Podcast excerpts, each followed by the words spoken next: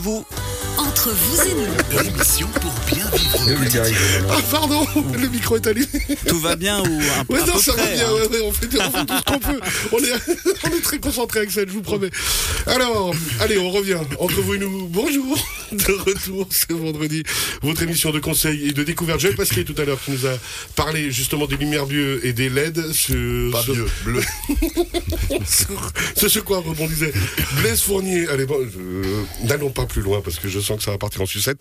Blaise Fournier de la Raiffeisen du Haut-Léman, Pasquier, l'opticien optométriste de la Grande Lunetterie à Aigle et Monthey, et Jean-Jacques Martin de l'école Némésis à Monthey, sur qui je compte à chaque fois pour être sérieux, mais en fait c'est une erreur.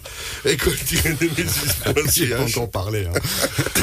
Il n'a pas encore eu vos chapitres et déjà c'est n'importe quoi. Le neuro-humanisme, les clés du futur. Expliquez-nous. Bien, alors écoutez... Euh, c'est, c'est bien parce que euh, l'avantage quand on lance le sujet, c'est que ça pose un cadre et ça calme tout le monde quand même, mine de rien. Voilà, exactement. C'est ce que j'essaye de faire à chaque fois, mais voilà, voilà. voilà, voilà, comme vous dites. Donc en fait, on va commencer par l'intelligence artificielle, si vous le voulez bien, d'accord? Puis on va arriver au neurohumanisme à la fin, comme une solution potentielle. Ah mais nous, on est de toute façon d'accord avec vous, on n'a pas le choix. Bon. Alors en mille neuf cent cinquante, il y a le mathématicien que vous connaissez tous aujourd'hui, Alan Turing, d'accord, qui se posait une question, est-ce que les machines peuvent-elles penser? Est-ce qu'elles peuvent répliquer? Simuler l'intelligence humaine. Juste rappeler, Turing, c'est celui qui euh, a aidé pendant la Deuxième Guerre mondiale à créer un ordinateur avec Enigma. Exactement. Et puis il y a un magnifique film que je conseille à tout le monde de regarder sur lui. Bref, allons-y. Exactement. Alors la question que je vous pose, c'est est-ce que vous pensez que les machines peuvent penser ? Eh, eh tiens. Difficile, hein ? Est-ce que le diable Difficile. est parmi nous ?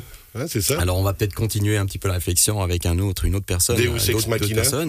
C'est Stuart Russell et Peter Norvig qui, eux, définissent l'intelligence artificielle comme l'étude des agents recevant des perceptions d'un environnement et qui effectuent des actions. Vous voyez, donc ça c'est pour eux la définition, la définition de l'intelligence artificielle. Donc par exemple, votre tondeuse dans votre jardin aujourd'hui, elle fait ça. D'accord ? Donc elle fait, euh, elle perçoit son environnement, puis ensuite elle décide, tiens, je tourne à gauche, je tourne à droite, je taille ça et je ne taille pas ça, ou bien votre aspirateur à la maison si vous en avez un. Donc elle est définie à ce moment-là. Pourquoi comme vous une intelligence artificielle. Je vous rappelle que la dernière fois que vous êtes venu à la maison, c'était très propre. Je suis tenu par un droit de veto absolu, je ne dirai rien. On vient de dire que j'étais célibataire, j'essaie juste... de choper et puis vous me grillez quoi. Non, ouais, j'ai... non, non, mais il y a des images comme ça traumatisantes qu'on ne peut pas révéler à l'antenne. Heureusement que je ne fais pas les émissions à seize heures. La sortie des écoles. Ah, ouais, c'est clair. Bon, ensuite, on va continuer euh, notre réflexion avec un autre personnage qui est un, un président, professeur en intelligence artificielle au M I T, donc une grande école prestigieuse, Patrick Winston, qui définit euh, l'intelligence artificielle comme des algorithmes activés par contrainte, d'accord, c'est-à-dire exposés par des représentations qui soutiennent des modèles liant la pensée, la perception et l'action. Donc, on est de plus en plus clair. Limpide. Bon, voilà. Et puis, alors, je vous, je vous balance la dernière, d'accord ? C'est une autre définition qui dit que ce sont des machines qui réagissent à des simulations à la manière des humains, avec une capacité pour la contemplation, le jugement et l'intention. Donc, le jour où votre aspirateur vous regarde avec et puis un, me parle philosophie et me cite Platon, de, voilà, je m'inquiète. De, de vous proposer quelque chose de sympathique. Et donc là, on approche du quatorze février, je le rappelle. Là, vous avez gagné, d'accord ? Donc, votre aspirateur est doté d'une intelligence définie comme telle. En toute honnêteté, je préfère la première euh, définition, parce que celle-là, elle commence vraiment à m'inquiéter. Voilà, bah, on va encore finir par deux mille dix-sept avec un, un japonais qui dit que l'intelligence artificielle est un système informatique qui est capable d'effectuer des tâches qui nécessitent d'ordinaire une intelligence humaine. Donc il suffit que ça ressemble à ce que l'humain fait pour que ça soit l'intelligence artificielle. Et il dit beaucoup de ces systèmes I A reposent sur le machine learning, certains sur le deep learning, et certains par des choses très ennuyeuses telles que des règles. Là, on reconnaît tout l'humour japonais. Ouais, effectivement. Donc beaucoup de confusion, c'est ce que je voulais montrer, hein, surtout, et puis un paradoxe de taille avec la, l'association de ces deux mots, intelligence et artificielle, en même temps. Alors déjà, c'est un, déjà pour moi, c'est très compliqué à associer.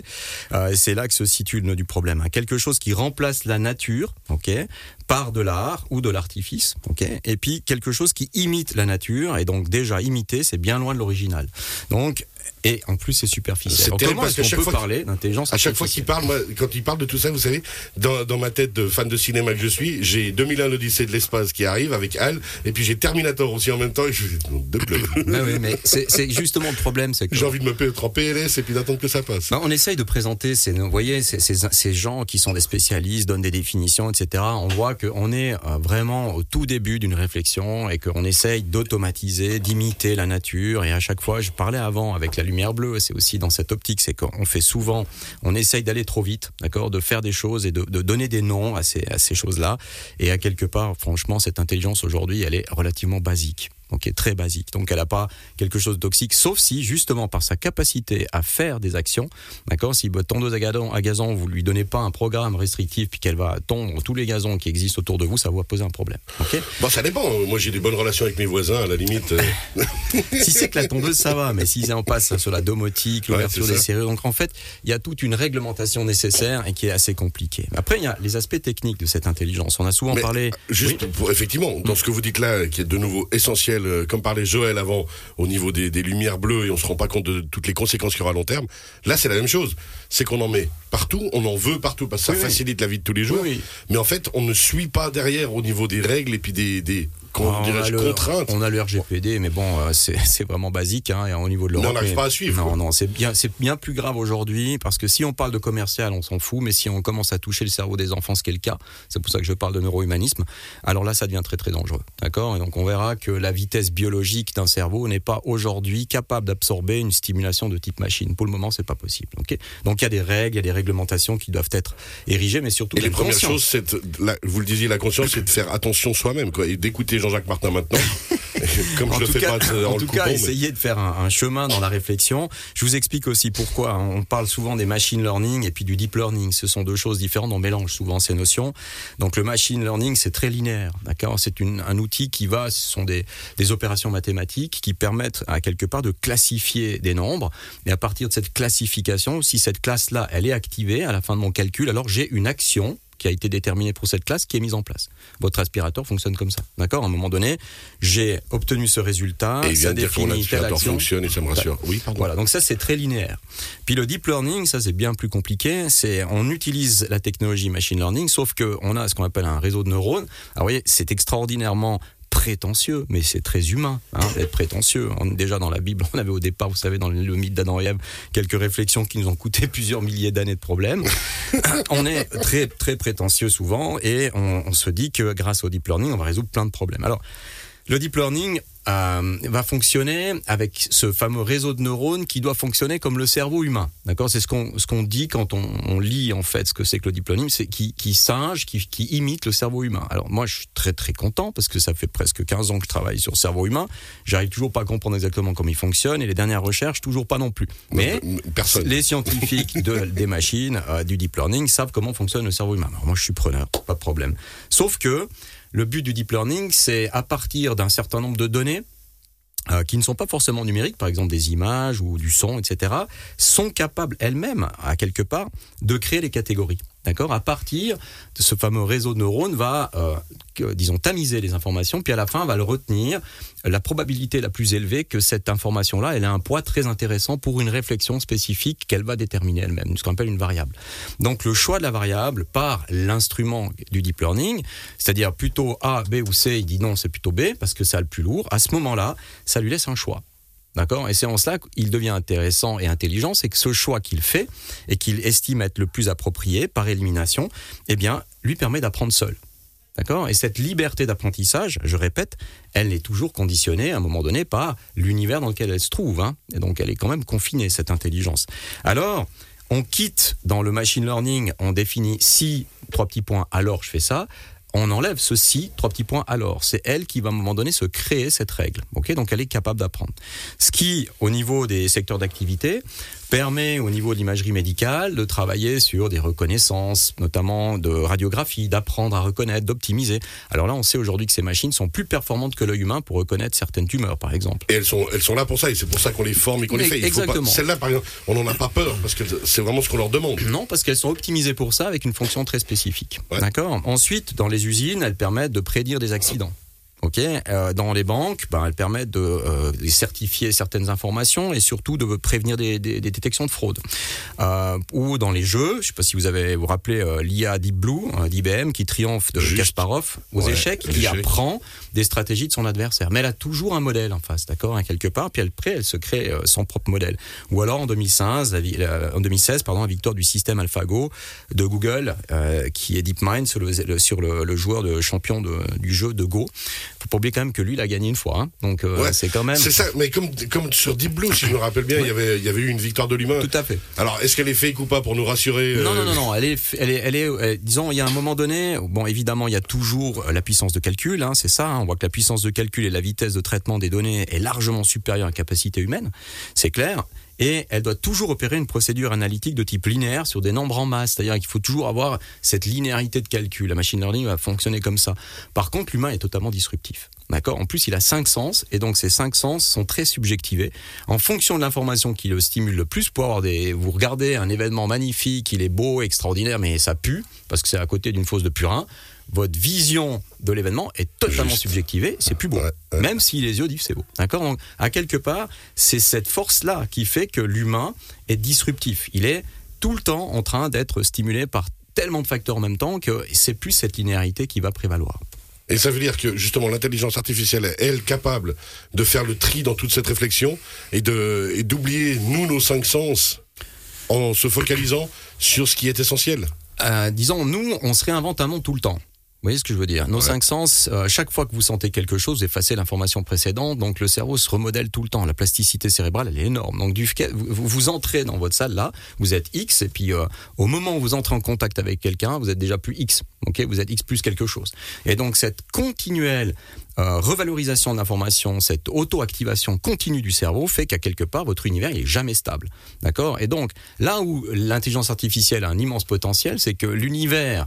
Euh, de la, d'Internet est en expansion continue tout le temps. D'accord ? On en a parlé, il y a tellement de données qui transitent, donc les nombres sont tellement, la, la volumétrie des nombres est tellement grande que là il y a un vrai intérêt. Par contre, s'il n'y a pas une réglementation donc, dans, de, du deep learning dans ces processus, alors on peut créer euh, ben, énormément de processus qu'on ne maîtrise pas forcément, que lui peut maîtriser, d'accord ? Et ça c'est le danger de l'intelligence artificielle, c'est de ne pas normer en fait cet univers qu'on lui donne à consommer continuellement. Mais comment on fait pour normer ça ? Parce que ça va tellement vite dans tout les sens. Et je vois, de nouveau, vous avez calmé tout le monde. J'avais beau avoir envie de raconter n'importe quoi. On est, on est posé, on est au calme. On peut décemment pas déconner sur ce genre de, non, de choses. C'est, c'est comme on parlait des L E D avec vous, euh, Joël, qui nous avait dit à quel point, euh, quand on va tous arriver, notre génération à soixante ans, on va avoir des réels problèmes au niveau des yeux. Là, ça, ça, ça, ça me fait penser à un film, ça, je sais pas si vous l'avez vu, c'est iRobot, ça s'appelle. Ouais, euh, iRobot, euh, ouais, avec, avec, Will Smith. avec Will Smith. Et où finalement, l'intelligence artificielle... Euh, est capable de prendre des décisions et de, et de dire l'humain se fait du mal et de voilà d'avoir une capacité décisionnelle. Oui. Ce qui est là, là on est dans, dans le fantasme. Est-ce que ça c'est ça c'est, c'est un film. Je, je, d'abord une chose qui est importante, c'est que tout ce qu'on projette sur l'intelligence artificielle vient de notre capacité à comprendre l'univers dans lequel nous on est et de notre mais, imaginaire. Mais c'est pas le sien.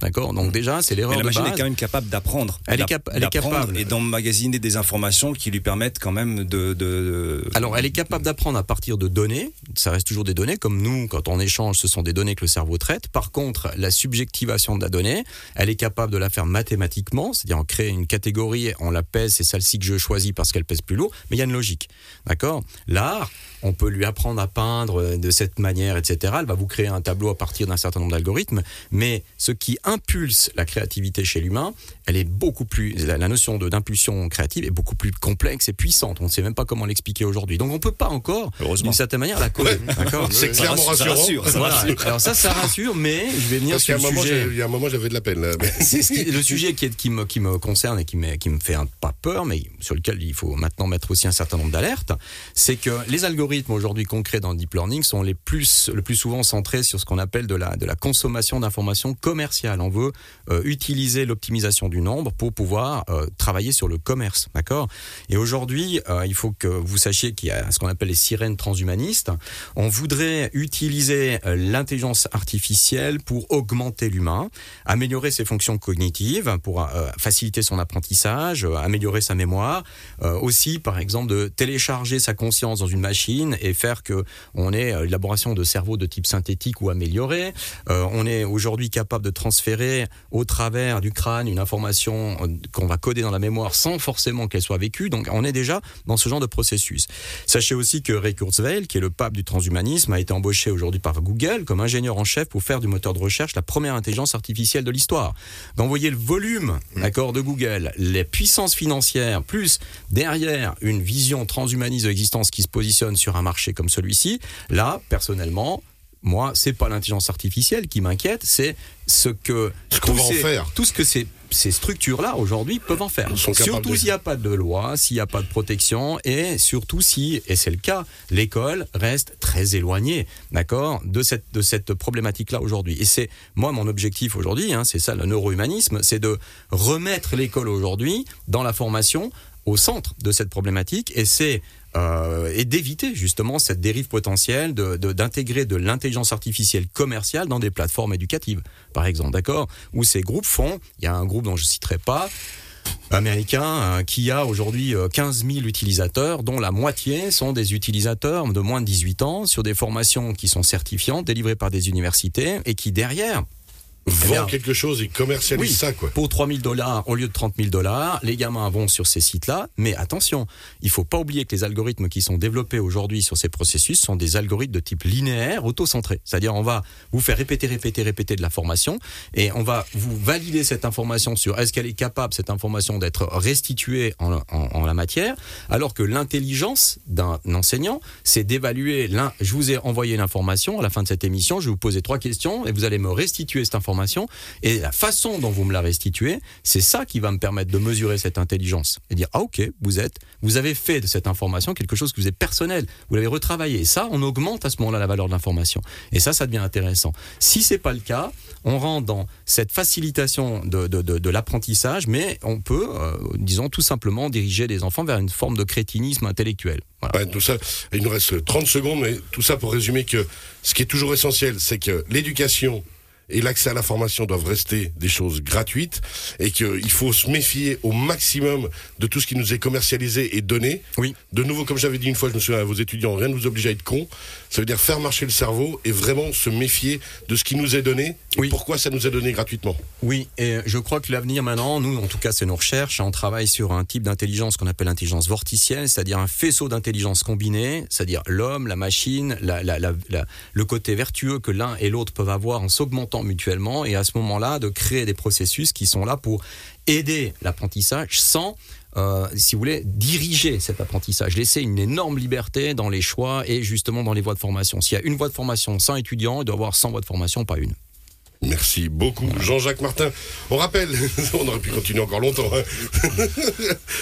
Mais on doit quand même repasser un petit coup musical et puis ensuite Blaise Fournier à la fin. Jean-Jacques Martin de l'École Némésis à Monthey. On rappelle cette capsule sur radio chablais point c h en podcast, et puis Joël Pasquier qu'on a écouté tout à l'heure sur un sujet aussi tout aussi passionnant sur les L E D et vraiment, vraiment, vraiment important à réécouter. radio chablais point c h. Nous on se retrouve d'ici quelques instants pour la suite et la fin d'Entre vous et nous.